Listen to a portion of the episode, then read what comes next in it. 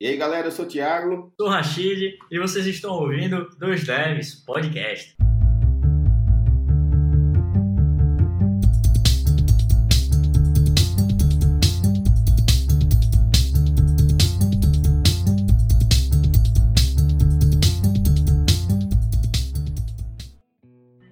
E aí, galera, sejam muito bem-vindos ao Dois Devs Podcast. Eu sou o Thiago Ramos e eu estou aqui com o grande Rachid Calazans. E aí, Rachid?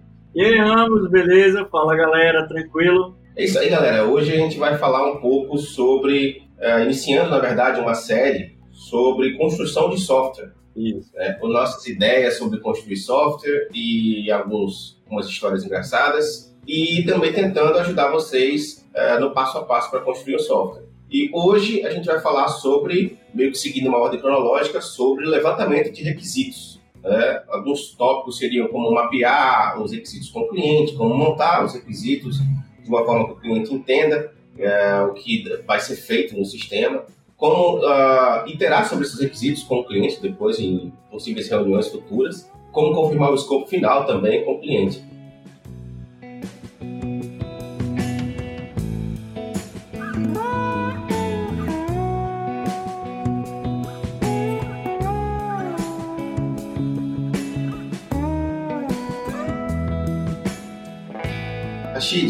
Como a gente monta um requisito, Rashid? Como é que você monta um requisito uh, quando você vai fazer aí os seus projetos extras, aqueles que dão aquela uh, subida na conta bancária?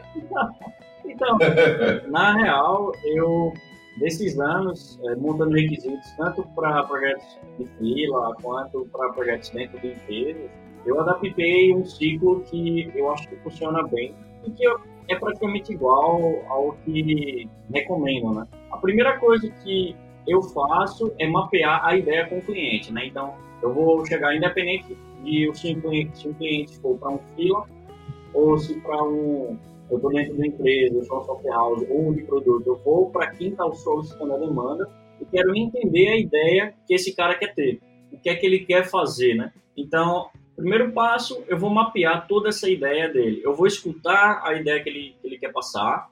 Um exemplo, né? O cara quer fazer um sistema de financeiro, empréstimo financeiro. Eu já tenho um background financeiro, então isso me ajuda muito é, a entender o, o que, é que ele vai querer passar, né? Fora as peculiaridades que ele vai me dizer. Então ele vai falando, olha, eu quero falar sobre, eu quero ter sobre movimento, que aí cada movimento vai se tornar um empréstimo, é esse empréstimo eu posso cobrar, vai ter um prazo de cobrança, e se não tiver, vai ter uns juros. E aí ele começa a lançar as ideias. No meu lado, eu não só vou ficar escutando, né? Porque se você escuta durante 5 minutos, 10 minutos, o que for, você não lembra nem do primeiro minuto. Então, a cada coisa que ele for falando, eu vou anotando tópicos num, num caderninho qualquer e, e só mapeando ideias mesmo. Ó, ele falou sobre movimento, que esse movimento ele fala sobre empréstimo, que aí tem prazo, que tem investimento, tem juros e tal e tal. Então, essa é a minha primeira parte. Depois que ele explica toda a ideia dele, e normalmente quando ele explica, eles não entram em muito detalhe, e aí é onde vem a segunda parte que eu faço, é mapear, montar os requisitos para cada etapa que ele falou, porque aí eu vou destrinchar mais a fundo a ideia que ele foi citando. Exemplo, né? Se ele falou para mim sobre um movimento, que o movimento é um empréstimo, Aí eu vou perguntar, beleza, vamos fazer agora o detalhamento. Para um movimento, ele tem que ter é, data de, de pagamento ou assim que você cria um movimento, ele já vai, vai ser pagamento. É, quando eu, eu, eu vou criar um movimento e ele significa que é um empréstimo, eu já coloco a quantidade de parcelas ou você só quer que coloque uma data final e as parcelas são calculadas automático ou quando você dá a parcela, ele já dá a data final aos juros. Os juros é para cada movimento ou é para é empréstimo. O empréstimo tem vários movimentos ou só um. E aí você vai mapeando é, essas ideias e ele vai explicar, olha, eu trabalho dessa forma. É, para mim, um empréstimo, é, eu empresto tanto e eu vou ter vários tipos de movimentos semanais ou mensais ou anuais para eu receber de volta. Então, de certa forma, você tem que entender e prestar atenção, muita atenção no vocabulário que ele fala, porque esse vocabulário é o que a gente vai utilizar na nossa aplicação para ter uma, uma comunicação similar, né? Se ele fala uma coisa e eu colocar no código uma outra coisa completamente diferente, depois eu não vou entender o que significa, né? Então, essa, essa etapa de mapear a ideia dele e depois montar detalhado o que significa aquilo lá nas palavras dele é essencial, né? Porque você vai conseguir conectar as ideias que ele está querendo. E aí um outro detalhe é que quando ele vai falando, às vezes ele não entende de, de, a maioria das vezes ele não entende de desenvolvimento, não entende de conexões. Então você tem que fazer perguntas voltadas para um leigo. Então, cara, é, se eu vou começar a falar, ah, então um, se eu falar para ele um exemplo, né? Ah, então quer dizer que um movimento ele tem é, n lançamentos e tal, ele, é, n, n empréstimos ou vice-versa. E ele fala: Não, cara, isso aí eu não entendi, não, sei, não entendi muito bem, tenta me explicar melhor. Não, não tenta ser técnico, só fala. Me explica o que que você usa. Um, lança, um movimento para você é o que? Ah, um movimento para mim, Rashid, é apenas um, é um, um lançamento que eu coloco na planilha, que é a data de pagamento do cara e o nome dele. E ele pagou naquela data e o valor. Ah, beleza. E no empréstimo para você, o que significa? Ah, o empréstimo é quando eu empresto dinheiro e aí eu gero o primeiro, a primeira, a primeira dívida dele. Eu coloco que ele está me devendo tanto e ele precisa me pagar no, no, na data tal. Quando ele fala isso, você já interpreta o movimento conectado, o primeiro movimento conectado ao empréstimo. Então, você já mapeia isso, você já deixa descrito, né? E você acabou de compreender, em outras palavras que ele falou para você, o relacionamento entre esses dois, essas duas situações. Beleza. Próxima etapa entendi, montei todo, todo o requisito com o cliente, entendi a ideia dele, acabou por aí? Não. É aí que você realmente vai criar o seu escopo, o escopo final de tudo aquilo que você vocês conversaram, né? Você vai para casa, começa a, a, destrinchar mais tecnicamente e de uma forma mais técnica e também de uma forma leiga para ele entender quando for ler o, o escopo, né? E coloca tudo no papel que você entendeu. Depois que você faz isso, e normalmente você nessa hora pode ter dúvidas também, porque como você vai entrar mais em detalhe técnico, vai surgir dúvidas. Então você vai anotar, liga para ele, entra um outro, vai para uma outra reunião e valida essas dúvidas com ele. Depois que você monta o escopo final, você já vai precificar, né? A parte de precificação a gente vai colocar para outro episódio, pessoal, mas aí você precificou e montou o escopo. Próximo passo é validar todo esse escopo detalhado com o cliente. Então, você chega para ele e fala, olha, esse escopo ficou assim, assim, o sistema vai ter essa etapa, que essa etapa vai influenciar nessa outra, e ele vai notar que podem ter cerejas de bolos demais ali, que ele queria inicialmente, e que com isso o preço subiu. Então ele pode querer fazer cortes. Então nesse momento é quando o cliente vai fazer alguns cortes. Ah, então vamos tirar isso aqui, deixa para um segundo momento. É, por exemplo, né? Assim que o cara pagou, o sistema já alertar, mandar um SMS pro cara, em vez de só mandar um e-mail. Então, a parte de SMS já, já vai ter um custo a mais, já, é, já vai ter que ter um servidor de envio de SMS à parte, ele vai ter que contratar. E aí, quando você fala isso para o cliente, que ele não tinha ideia antes, ele vai querer, não, pô, então vamos deixar só e-mail mesmo. Não coloca. Normalmente não tem, né? Oi? Normalmente o cara não tem. Normalmente o cliente não tem, né? Não tem, é. Normalmente não tem. E ele fala, não, beleza, então vamos deixar só e-mail. Então você já começa a fazer cortes, o preço consequentemente vai diminuir, o escopo final vai reduzir também e o prazo também, de certa forma, vai reduzir. E aí, depois que você conclui isso, mostra para ele, mudou, mudou o que precisava mudar, cortou o que precisava cortar, finalizou e começa a segunda etapa, que é o que a gente vai falar depois, né? Mas resumidamente, na verdade não foi resumido, né? Mas esse é o processo que hoje em dia eu faço. É, consequentemente, para empresas, quando não é, quando não é um freela, é, eu coloco alguma, algumas etapas a mais, outras a menos, dependendo de quem é o cliente, de quem está pedindo a demanda, né? Mas o fluxo que eu uso é, é esse, para mim dá muito certo. Se eu não fizer qualquer uma dessa etapa, é, normalmente mais para frente eu vou ter problemas é, com prazo, problemas em não ter entendido melhor o que ele queria passar, ter feito uma parada que nem era para fazer. Então, esse, esse destrinchamento é importante e eu, eu sigo ele sempre.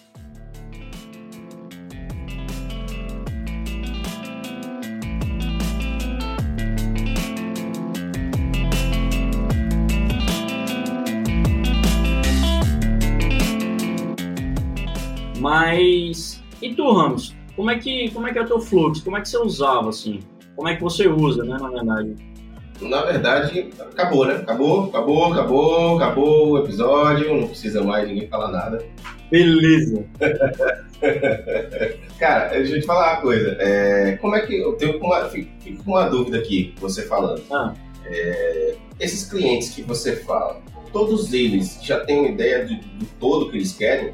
Não. Porque qual o problema que acontece comigo? É, às vezes o cara, ele, eu percebo que o sistema é, tem muito mais coisa, mas nem o cara ainda pensou sobre isso. Então eu percebo que ele tem uma ideia do protótipo, então ele tem ideia de algumas funcionalidades, mas a gente já sente na conversa que aquilo ali tem muito mais coisa por trás, ou muito mais coisa para fazer mais para frente, mas que ele não está tocando muito nesse assunto, porque acho que ele ainda não tem uma visão geral do que, do que vai ser realmente. E também porque acho que ele tem medo, talvez, de, de é, ficar muito grande o escopo. Então. Como é que você lida com esse, tipo de coisa? No sentido de, é, você sabe que aquele projeto vai crescer muito, mas você está fazendo só um pedacinho, um pedacinho agora. É, como é que funciona essa questão? É, é o mesmo processo e pronto? Ou você já instiga o cara a puxar mais informação do que vai ter lá na frente, assim, para você ter uma ideia maior?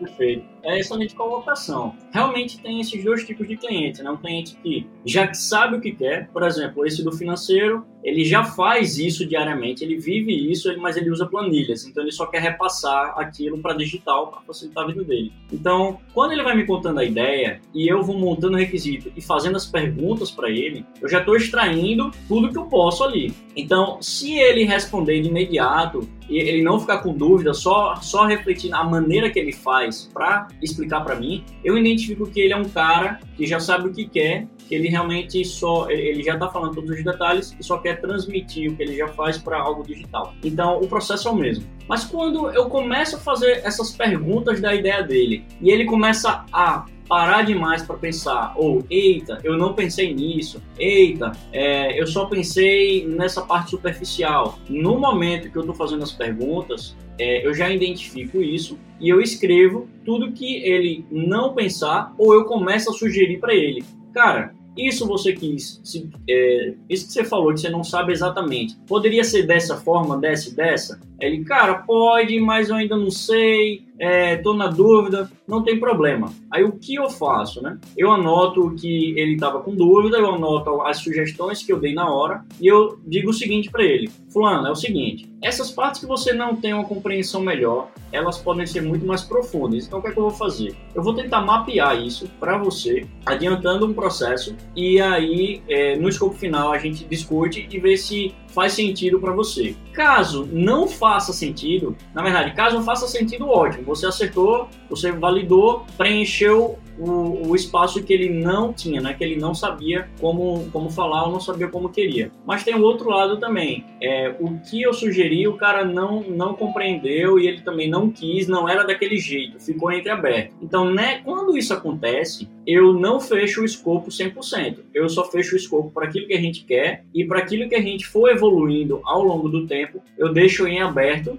inclusive com a precificação em aberto, para trabalhar em cima disso. Porque se eu simplesmente fechar um escopo fechado com uma abertura de ideia grande, eu posso ter problemas, né? Eu posso. É, você se lasca. Exato. Eu vou vender, eu vou vender meu tempo X, mas a ideia acaba demandando para X vezes 100, tá ligado? E aí, esse, esse, é um problema que recorrente, que acontece muito com, com clientes que não, não, não têm uma compreensão do que quer, que é aqueles clientes que chegam, Cara, eu tive aquela ideia brilhante de um aplicativo iOS, lá.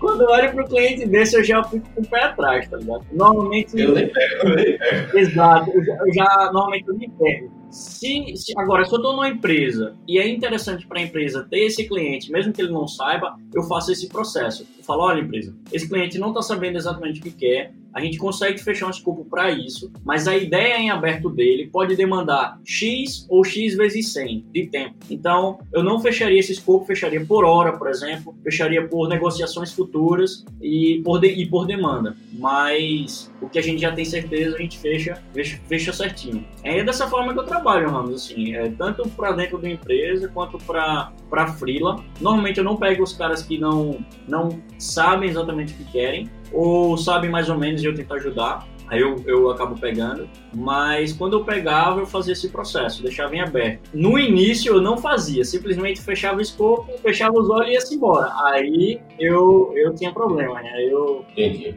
vendia X tempo e era X mais 100, X vezes 100. E acaba me, me complicando para entregar, né?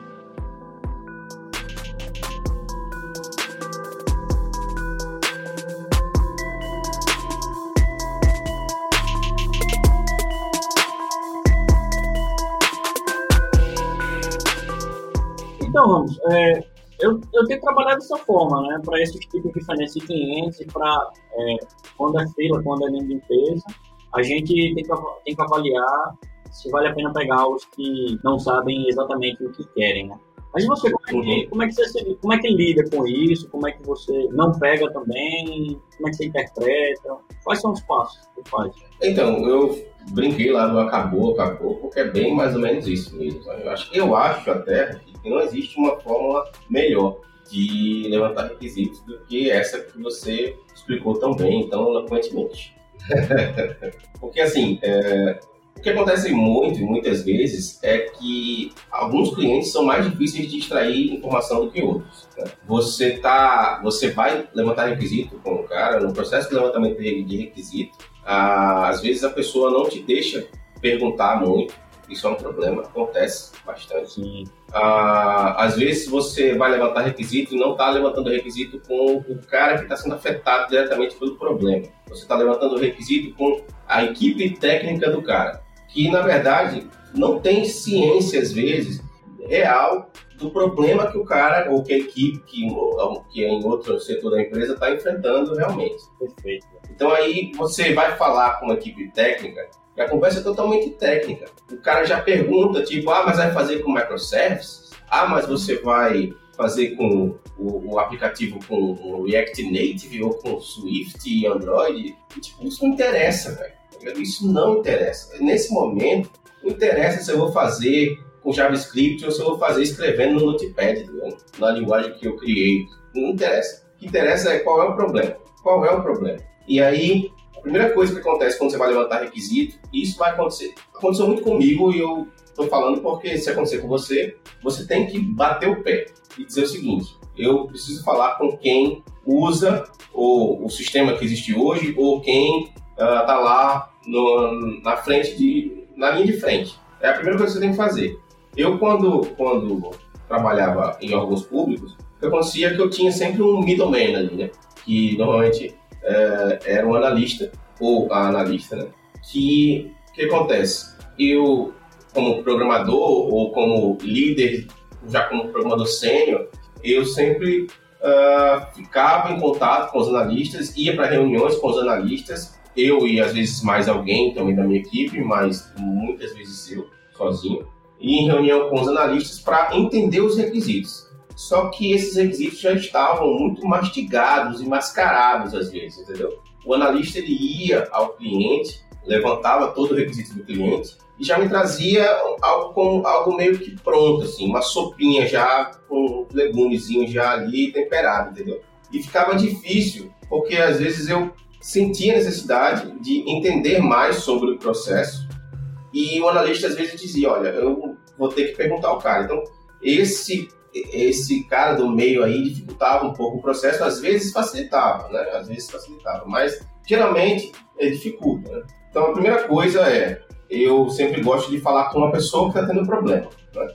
E aí a segunda coisa é, a pessoa com você chegou a comentar, né? quando você está falando com a pessoa que está tendo problema, é às vezes a pessoa não te deixa perguntar porque ela acha que ela vai te falar aquilo ali você vai e aquilo que ela vai te falar é, é suficiente para você entender tudo. E eu vou dar um exemplo bem simples, né? A gente trabalha hoje aqui numa empresa uh, de limpeza, basicamente. Né? A gente é o homem do meio entre um cara que limpa um, um, um, local e a pessoa que quer que aquele local seja limpo. Se eu te falar só isso, é super simples. O, o processo da empresa, o sistema da empresa. Que, qual é o sistema da empresa? Pegar um cara que quer limpar uma casa, um cara que quer a casa seja limpa, vai lá, conecta um com o outro, acabou. Acabou. Acabou o software da empresa. Agora, assim, eu, eu te pergunto, por que como empresa precisa de tanto engenheiro, tantos, uh, tantas pessoas na empresa para fazer um negócio desse? Então, o que acontece é que, na verdade, esse não é o negócio da empresa, entendeu? E esse processo da empresa de limpar não é tão simples assim. E aí, com uma conversa bem rápida, você começa a entender. Você chega para o cara e diz o seguinte: beleza, é, você está levantando o requisito de um sistema desse, por exemplo. Você chega para o cara e diz assim: tá bom, você quer que o cara, é, você quer entrar no sistema lá e dizer que quer clean, que quer fazer uma limpeza dia tal. Beleza. Então, eu vou ter lá um sistema onde você cadastra uma limpeza e outros caras vão aceitar essa limpeza. Então você já está percebendo aí que tem dois atores principais, né? O customer, o cara que quer, o cliente, né? E o limpador, a pessoa que limpa, a... são dois atores principais. Eles podem até não usar o mesmo sistema, né? O mesmo aplicativo, né? Talvez, talvez eles devam, devessem usar aplicativos diferentes. Mas vamos lá. Aí chega pro cara e pergunta assim: o que, que, que acontece se o cara não for mais limpar a sua casa? Você, o cliente lá vai ficar sem limpeza? Aí, não, não, aí nesse caso, você bota do cara.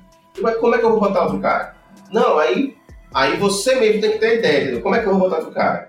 Eu vou ter que gerar uma notificação para outros homekeepers que estão na área. Ó, já gerou uma parada com GPS ali, para que eles possam pegar aquela limpeza.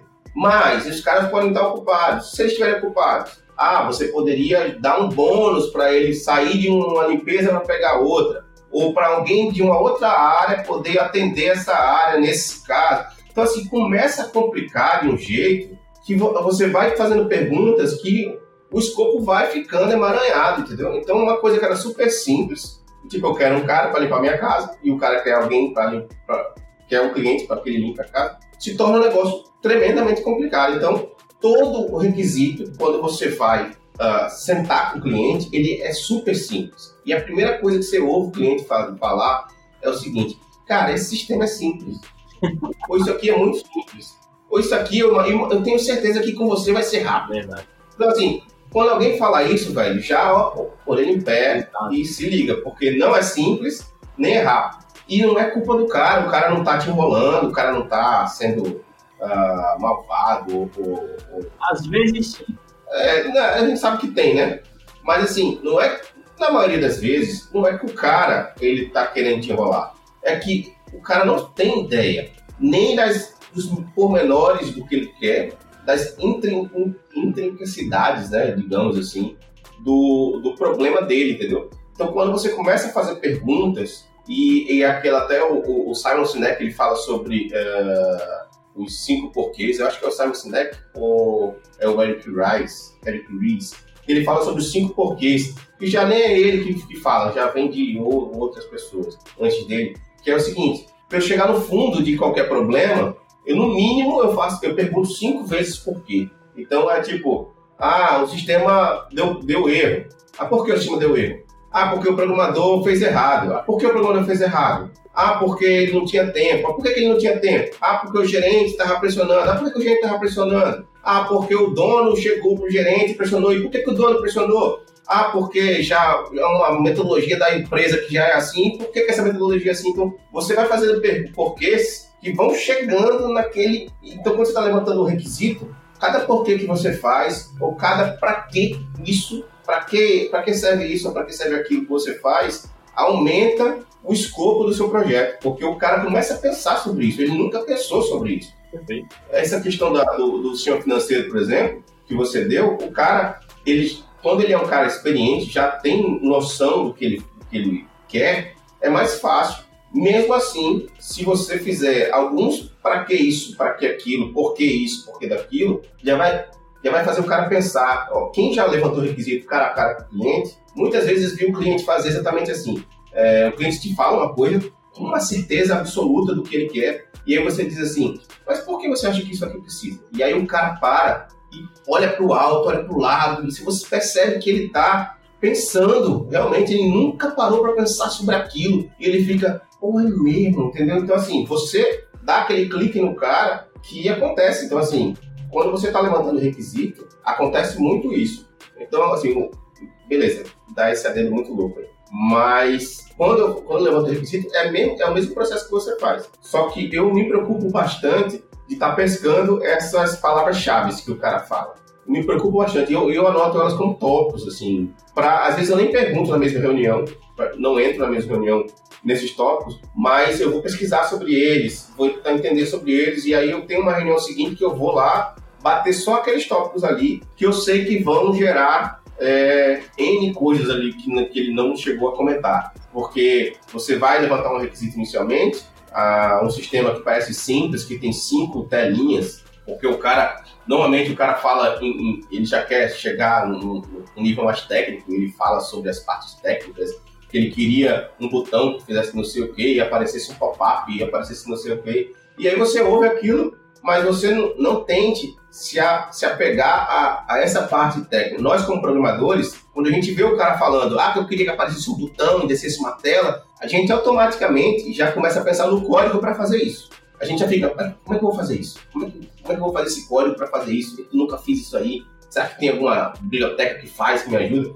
Mas a gente não pode pensar nisso, nesse ponto. Esse ponto o cara pode falar que ele quer um unicórnio passando, voando, não interessa. E, isso é importante porque nessa primeira fase de requisito, realmente não pense em código, não, independente se, como você falou, o cara quer um unicórnio passando na tela. A gente, eu não foco, o Ramos também não foca. É muito, muito raro alguém focar já e pensar no código na hora que você está levantando o requisito e trabalhando a ideia dele. Porque onde é que vai ser trabalhado isso? Numa próxima etapa, na etapa de fechou o escopo com o cara, o cara aceitou, vamos iniciar o desenvolvimento. Mas esse início de desenvolvimento não é a mão na massa.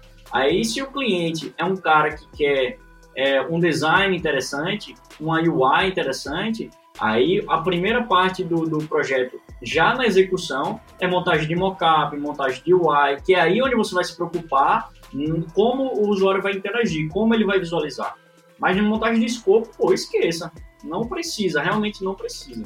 O que você falou é isso mesmo, porque quando você está montando o escopo, o que interessa para você é entender o negócio do cara. Tanto no alto nível, que o cara já entende, que o cara já, já tem noção, mas também começar a entender os pormenores do, do, do, problema do cara, que muitas vezes nem ele percebe, e aí você vai fazer também ele enxergar isso. E acontece demais quando você está levantando requisito com o cliente, que o cliente começa achando que é simples, no meio do caminho ele já percebe que aquilo ali é um pouco mais complicado de ser feito. E no final, quando, antes de começar a execução, ele já sabe que ele vai precisar de 3, 4, 5 iterações, entendeu? Então ele, vai, ele já sabe que ele vai precisar, não. Ele, ele percebe que o sistema dele já é tão mais complexo que ele não tinha percebido, que ele entende a necessidade de criar uh, versões do sistema dele. Então ele vai, ele, ele concorda com você em criar a versão 1, sem isso, aquilo, aquilo outro, aquilo outro, aquilo outro, que nem ele tinha visto ou percebido na primeira reunião. Então, é importantíssimo que as primeiras três reuniões que você faça com o cliente, que você esteja focado no que ele está falando, você não esteja pensando no, em outra coisa que você vai fazer mais tarde, que você esteja presente ali para entender o que ele está falando, pescando para que você possa pesquisar sobre e depois iterar mais nesses assuntos. Então, é, é, muito importante. E eu falo isso porque alguém pode perguntar, mas, porra, nunca que eu ia atender um cliente, ninguém está prestando atenção no que ele está falando. Mas isso quando você é um freela. Quando você trabalha numa empresa e alguém fala assim, vai lá no, no cliente, que o cliente quer fazer um, um, sistema novo, não sei o quê. E aí você, você vai lá, vá de corpo presente, entendeu? Vá mesmo com a intenção de entender, porque o que acontece? A primeira reunião que você perde, se a primeira reunião você perde aquela, aquela, aqueles pormenores que ele soltou ali, aquele, aquele gatilho ali que ele soltou que você não, não entendeu, aquilo, sabe? Você perdeu aquilo ali, acabou, perdeu a reunião. Porque depois você vai ter que voltar ou vai deixar passar e ir lá na frente pode ser algo que até o cliente diga, mas eu comentei com você, por que, você não, deu, não veio falar comigo sobre isso, entendeu? E isso acontece bastante. Então, é, o processo que eu uso é, é basicamente o mesmo do Rashid, mas eu me preocupo, eu me preocupo tanto quanto você, Rashid, mas eu tô querendo explicar para as pessoas que estão ouvindo que também se preocupem com isso, entendeu? E não se preocupem com código, velho. O código só vem lá na frente. Ainda falta tanto tempo para vir código, entendeu? Que é uma coisa que quem começa a fazer freela fica, acho que uh, a palavra seria angustiado, né? Porque o cara trabalha com código, né, o programador. Ele quer programar. Só que quando você vai fazer um projeto para alguém, tem tanta coisa que você tem que fazer antes de começar a programar que muita gente não, não, não, não entende isso. Quer pular essas etapas para chegar logo no, no processo de, da programação mesmo, da linha de código. Que não dá. Isso vai, se você fizer isso, isso vai, você vai cortar um caminho que vai depois é, deixar você mais uh, preocupado em entender o negócio porque você deixou, pulou as etapas, entendeu? Então, assim, é bom uh, você dar muita atenção a isso. Concordo 300%. Nós normalmente concordamos, né? ou a gente tá de panelinha ou realmente a parada é, é ser feita dessa maneira. É. Mas eu acredito que é mais na parada de para ser feita dessa maneira do que qualquer outra coisa. É, eu acho que é. E assim, uh, tem um, uma parada que eu não falei, que é o seguinte. A gente fala muito, a gente tá falando muito de levantamento de requisitos como se a gente fosse o dono da empresa, né? O, a pessoa, dono da empresa de um homem só, né? O cara que vai lá, é, tá pegando o projeto para ganhar o dinheiro dele. Mas a maioria, das, maioria da, dos levantamentos de requisitos não são feitos assim, são feitos por equipes que vão encontrar outras equipes. Né? O que acontece muito é uma empresa contrata outra empresa e aí elas têm que fazer a integração do sistema, por exemplo, de um sistema com o outro. Então são equipes que se, que se reúnem com outras equipes para entender os requisitos. Então, assim, é, eu, sinceramente, eu sou um pouco um pouco não, eu sou contra esse parada de você pegar cinco pessoas uh, ou dez pessoas, botar numa reunião com mais dez pessoas de outra, de outra equipe e ficar 20 pessoas ali conversando, não vai dar, não vai dar lugar nenhum. Vai ser, não vai dar lugar nenhum. Nunca deu, assim. Todas as vezes que eu estava presente, nunca deu lugar nenhum. Então, eu meio que até me desconectava da reunião porque não estava dando lugar nenhum. Dava só o corpo para ele. Mas, é, a partir do momento que eu percebo que a reunião deixou de ser sobre a reunião e virou sobre qualquer outra coisa que não seja o motivo da reunião, é a, a reunião virou uma perda de tempo. Então, como eu não posso sair da reunião, algumas vezes eu não podia, né? Quando eu podia, eu levantava e saía. Mas quando eu não podia, eu ficava lá ouvindo falarem sobre outras coisas, né? E às vezes reclamava, às vezes não, dependendo do, do, do, meu cargo e do nível de pessoas, do cargo das pessoas que estavam presentes na reunião, eu às vezes reclamava, às vezes não. Mas eu acho que o ideal é três, quatro pessoas, três pessoas até de cada equipe discutindo, normalmente pessoas chaves ali que são mais experientes, entendeu? E aí essas pessoas podem depois conversar com o resto da equipe e agregar todo aquele conhecimento que a equipe teve ali, de perguntas e de dúvidas e tal, e voltar. E outra, na segunda reunião, não necessariamente precisam ser as mesmas três pessoas. Porque, por exemplo, foram três pessoas para uma reunião. Só que uma delas você percebeu que não estava tão engajada, né? E aí você volta para a sua empresa e você colhe ali as dúvidas das pessoas e naquele, naquela, naquele grupo de pessoas que está tendo dúvida, é, uma delas você percebe que está mais é, engajado com, com, em resolver o problema. Então, numa outra reunião, você pode levar essa pessoa.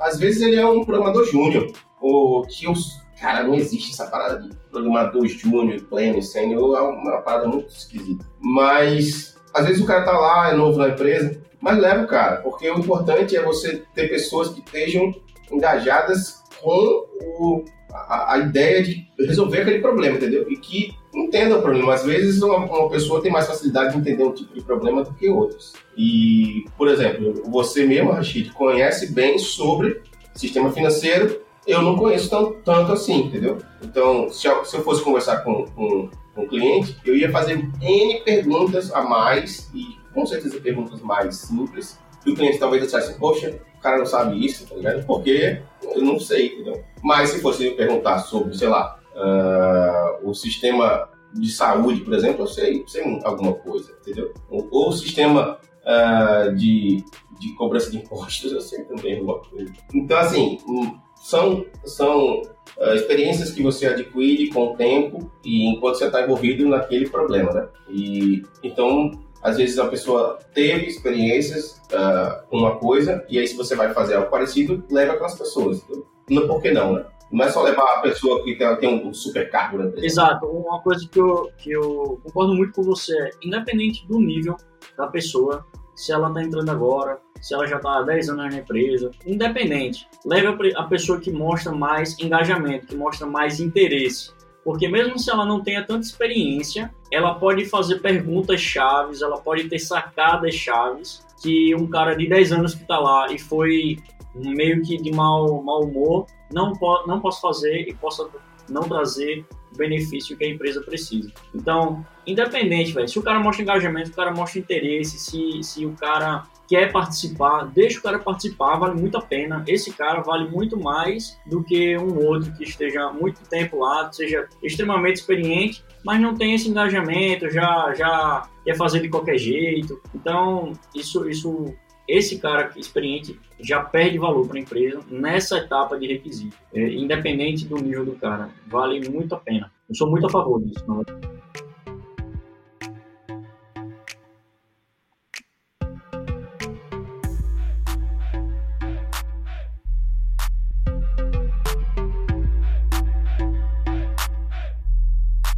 Tem a, a, parte final que a gente quer falar também, que é sobre como a gente vai eliminar uh, algumas funcionalidades do escopo, como convencer o cliente disso. Uh, e aí eu quero perguntar de novo a você, como, como é que você faz para convencer o cara de que é, esse escopo aqui eh, a gente não vai conseguir fazer. Essa parte aqui a gente não vai conseguir fazer, ou se você quiser fazer, é, vai ter que esperar mais tempo, pagar mais? Como é que é funciona É, normalmente eu não preciso convencer, porque no, no escopo final já vai estar descrito. Por exemplo, a parada lá de envio de notificação do cara por e-mail e SMS. Lá na, no escopo final eu já vou estar descrevendo, olha, para envio de SMS você vai ter que contratar um serviço a mais, o tempo de desenvolvimento vai ser esse a mais e o tempo e a precificação para fazer esse item também é mais X comparado ao só de envio do e-mail. E o tempo também é esse esse tempo de desenvolvimento. Então esse conjunto, o cara vai ler e, vai, e normalmente ele pergunta: "Ah, pô, mas parece ser tão simples, não dá para fazer mais rápido?" Basta você responder: "Não, esse é o tempo mínimo que a gente já estipulou". Então, com essas informações, é muito mais fácil convencer, né? Porque ele só vai é, escolher ou não ter aquilo lá, porque você já trouxe tudo. Agora, se você só trouxesse no escopo final, ah, isso aqui eu não acho interessante. É, ter a, o envio de SMS e ele perguntar por que e lá não ter descrevendo tudo isso que eu acabei de falar, é, tempo, serviços extras, aí vai ser muito mais difícil, né? Você vai ter que pensar na hora e você pode acabar esquecendo, você pode acabar dando um prazo errado de tempo de desenvolvimento para aquela coisa específica. Então, é interessante você já trazer tudo mapeado, né? Para o convencimento a, ser mais prático. O cara só realmente escolher, ah, isso aqui eu não quero mais, tira aqui, deixa para uma versão 2, deixa para uma versão 3, o que for. Então, eu trago essas informações para facilitar a minha vida, de qualquer forma. Né? É, uma coisa quando a gente trabalha em, em, em empresas que não seguem muito. Uh eu não gosto de falar muito sobre é, metodologias ágeis ou, ou não, ou, ou empresas que não trabalham, porque é, as metodologias ágeis já foram pro ralo, né? É, a gente sabe que essa porra já, já foi pro ralo. Ninguém segue mais o que era, realmente. Eu sigo comigo mesmo, velho. Algumas coisas, tá ligado? Mas o que eu tô querendo dizer é o seguinte, é, quando você trabalha numa empresa que existe aquele processo, que é o PDCA, né? Mas é aquele processo que a parte de planejamento ela é do início ao fim para o waterfall, né? Que existe, né? Hoje em dia ainda, principalmente em, em, em empresas que terceirizam chão de fábrica, né? Aquelas empresas de fábrica mesmo, de software. Que tem o, o analista ele levanta o requisito do sistema inteiro e aí o, eles, eles dividem o sistema em vários pedaços e vão fazendo. Uh, só que qual a diferença disso para um sistema onde você cria versões do sistema? É, uma coisa é você ter o levantamento de requisito inteiro, de um sistema inteiro, e aí você tem aquele três meses levantando requisito. E aí depois você percebe, não, se eu vou fazer esse sistema inteiro agora, eu vou levar um ano. Então eu vou fazer ele em etapas. Só que essas etapas e os entregáveis, eles não vão gerar um sistema que pode ser usado do início ao fim, entendeu? Basicamente, a entrega a parte de cadastro, aí depois ele entrega parte de, lá, de alguma outra coisa, não é gerado um sistema que eu consiga usar ele inteiro, do início ao fim, sendo que numa versão mais enxuta, sem algumas funcionalidades. Então, qual é a grande diferença? Você trabalha uh, numa empresa de fábrica, assim, que presta serviço para o órgão público, acontece, acontecia, não sei se acontece hoje, mas acontece muito de ter um levantamento desse grande que você vai depois quebrar em pequenas partes que não vão gerar um sistema que dá para usar ele completo. Uh, e mas dá para fazer algumas funcionalidades dele. E, e aí esse tipo de levantamento de requisito ele é bem complicado porque assim que o sistema começar a ser feito ele pode ficar mudando muito porque uh, como foi um levantamento de requisito grande muitas coisas pequenas passaram porque foi muita coisa para levantar requisito. Mas assim, e aí tem outra forma de levantar, de, de, de fazer o, sistema, né? Você entende o negócio do cara, você sabe que tem várias coisas ali que você pode destrinchar naquele, naquele requisito, que vão gerar coisas mais. Uh, uh, uh, vai gerar um sistema mais robusto e mais complicado de fazer, mas você decide não fazer agora. Você decide, decide fazer só o mínimo necessário para cada, cada problema ali envolvido. Então você não passa três meses levantando o requisito, você passa semanas, porque mas você entende todo, porém você não destrincha o todo. E aí você trabalha na manufatura do sistema, na criação do sistema em versões. Que é o que eu vejo que muita gente parece que esquece que software pode ser feito em versões. Você pode fazer uma versão quase nada, mas que já resolva uma pequena parcela do problema do cliente e você vai melhorando essa versão e vai adicionando mais coisas. Então, assim, qual é a vantagem de fazer um sistema assim? Você já está prevendo coisas que podem vir e já está programando, criando o sistema, se preparando para essas coisas que podem vir, entendeu? Então, assim, é bom você ter a visão do todo, mas entender que você pode executar o projeto em versões. Né? Aí você tem uma versão 1 que é, sei lá, quase nada, mas já, já, já faz todo o processo do cara, mas é capada de um monte de coisa. E aí você vai construir a versão 2 em cima da versão 1. E assim por diante. Então, eu, eu acho que construir software desse jeito é melhor do que construir software levantando, destrinchando todos os requisitos, três, quatro meses ali, destrinchando todos os requisitos do início ao fim, para depois dividir em, em, pequenos entregáveis que não solucionam o problema do cliente, a não ser que eu já tenha entregue todos. Um exemplo é o seguinte: eu tenho um sistema uh, da área de saúde, por exemplo, que faz todo o processo de cadastro do, do, do, do paciente, passa pelo médico, aí tem um, sei lá, um sistema mobile que o médico pode ver e mandar notificações para o cliente e gerar uh, receitas e internar o cara e todo um processo bem, bem grande. Só que aí você levanta tudo e aí você nem faz o processo de cadastro e internação, que é o que importa para o cara inicialmente, você não faz esse processo inteiro porque você dividiu em tantas coisas, está tão complicado fazer esse processo inteiro, que aí você entrega para o cara em partes. E qual é a primeira parte? A parte de cadastro. E aí, por que, que as empresas entregam, entregam a parte de cadastro?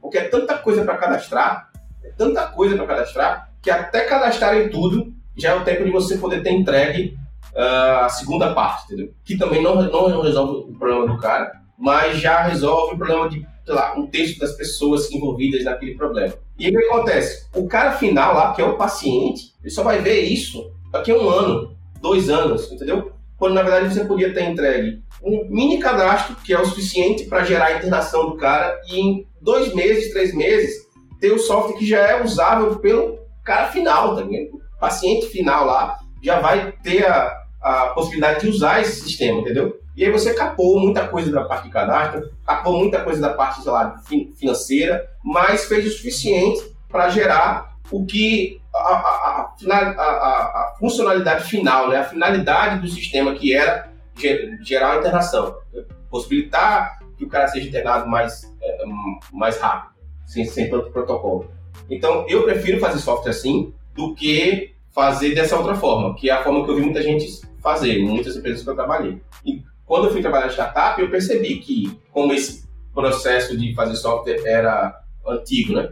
Startup não funciona assim. Por quê? A startup precisa entregar, bicho. A startup precisa que o cliente final lá já tenha a, a, algo para usar, mesmo que não seja tudo que ele pediu. Então, às vezes, o cara. A, a gente fez um sistema, o Rashid também acho que participou depois, mais para frente, né? Ele entrou lá, que era um sistema onde o cara pegava uma planta do prédio e ele pintava no iPad, com o dedo na época, que não tinha caneta, ele pintava no iPad locais onde foi feito, uh, foi colocado cimento lá na, na, na concretagem, então onde foi colocado concreto. Ele pintava ali na, na planta onde foi colocado concreto. E ele depois dizia uh, o tipo do concreto, ele dizia, ele, ele dizia a prova do concreto. Tal. Inicialmente, a única coisa que a gente fez foi o cara cadastrar o nome do concreto e tá, acabou-se. Mais nada. Depois a gente foi fazendo mais coisas, adicionando mais funcionalidades. E aí depois começou a ficar offline. O cara tinha que fazer isso offline, para depois sincronizar. Então, assim, o cara queria tudo isso desde o início. Mas não dava para entregar tudo isso desde o início, rapidamente. Então a gente trabalhou no software com versões. Tem sempre muito problema também?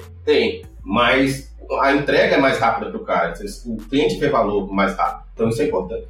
E a, além de ser mais rápido, a gente tem um feedback muito mais rápido também do que já está no ar. Por exemplo, vamos imaginar, a versão final é, já seria com a sincronia, offline e a pintura, né? Sendo que a gente só entregou a pintura. Se na pintura o cara já achou problema ou ah, preferiu, preferiu de outra forma ou já deu um feedback para melhorar, foi imediato, em vez de esperar toda a outra parte, que inclusive podia estar bem atrelada essa parte da pintura, que é, a gente recebeu antes para corrigir, né? Exato. Então, trabalhar com versões é, é, é, muito importante, porque inclusive os feedbacks das versões iniciais podem influenciar e normalmente influenciam o restante das versões, das outras versões. Claro, influenciam bastante. E assim, você pode dar o nome que você quiser a isso. Você pode dar Scrum, você pode dar qualquer outro tipo de tecnologia ágil aí, é, TDD, TDD não, né? Mas assim, Extreme Programming, pode falar o que for, cara. Mas isso é bom senso, entendeu? Basicamente isso é bom senso. É, dinheiro mandando ali e bom senso, entendeu? Não tem essa parada de tipo, ah, que a metodologia X, Y, Z. Cara, foda-se a metodologia, entendeu? Cara, a parada é o seguinte, como é que eu entrego mais rápido, entendeu? E aí usa bom senso, cria um plano e entrega mais rápido, entendeu? E agora, lógico, né? Entrega mais rápido funcionando.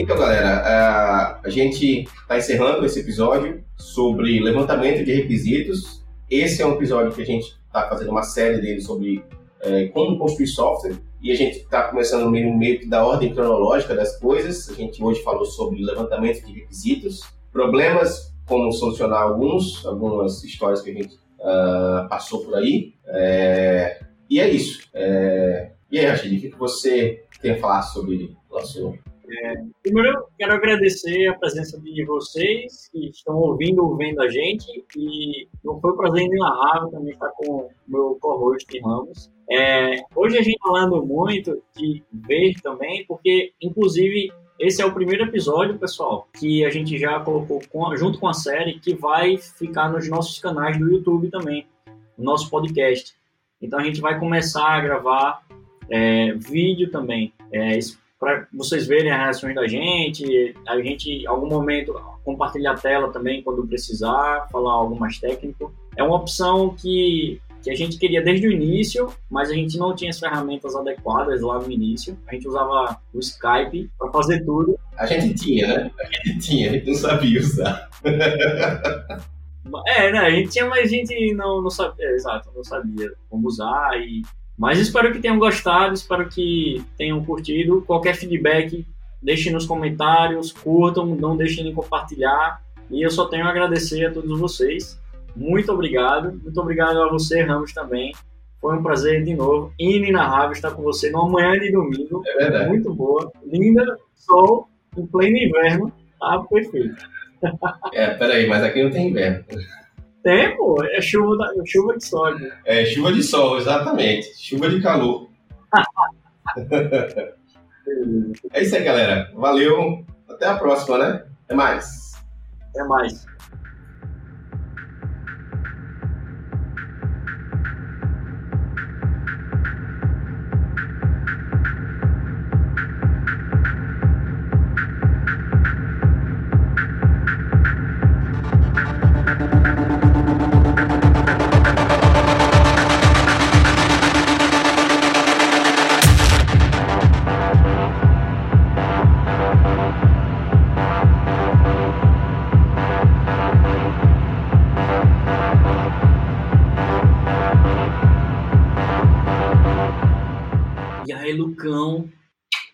Nosso editor-chefe, Lucas César. Excelente editor e amo demais você, viu, cara? Agora a gente tá fazendo vídeo, não é?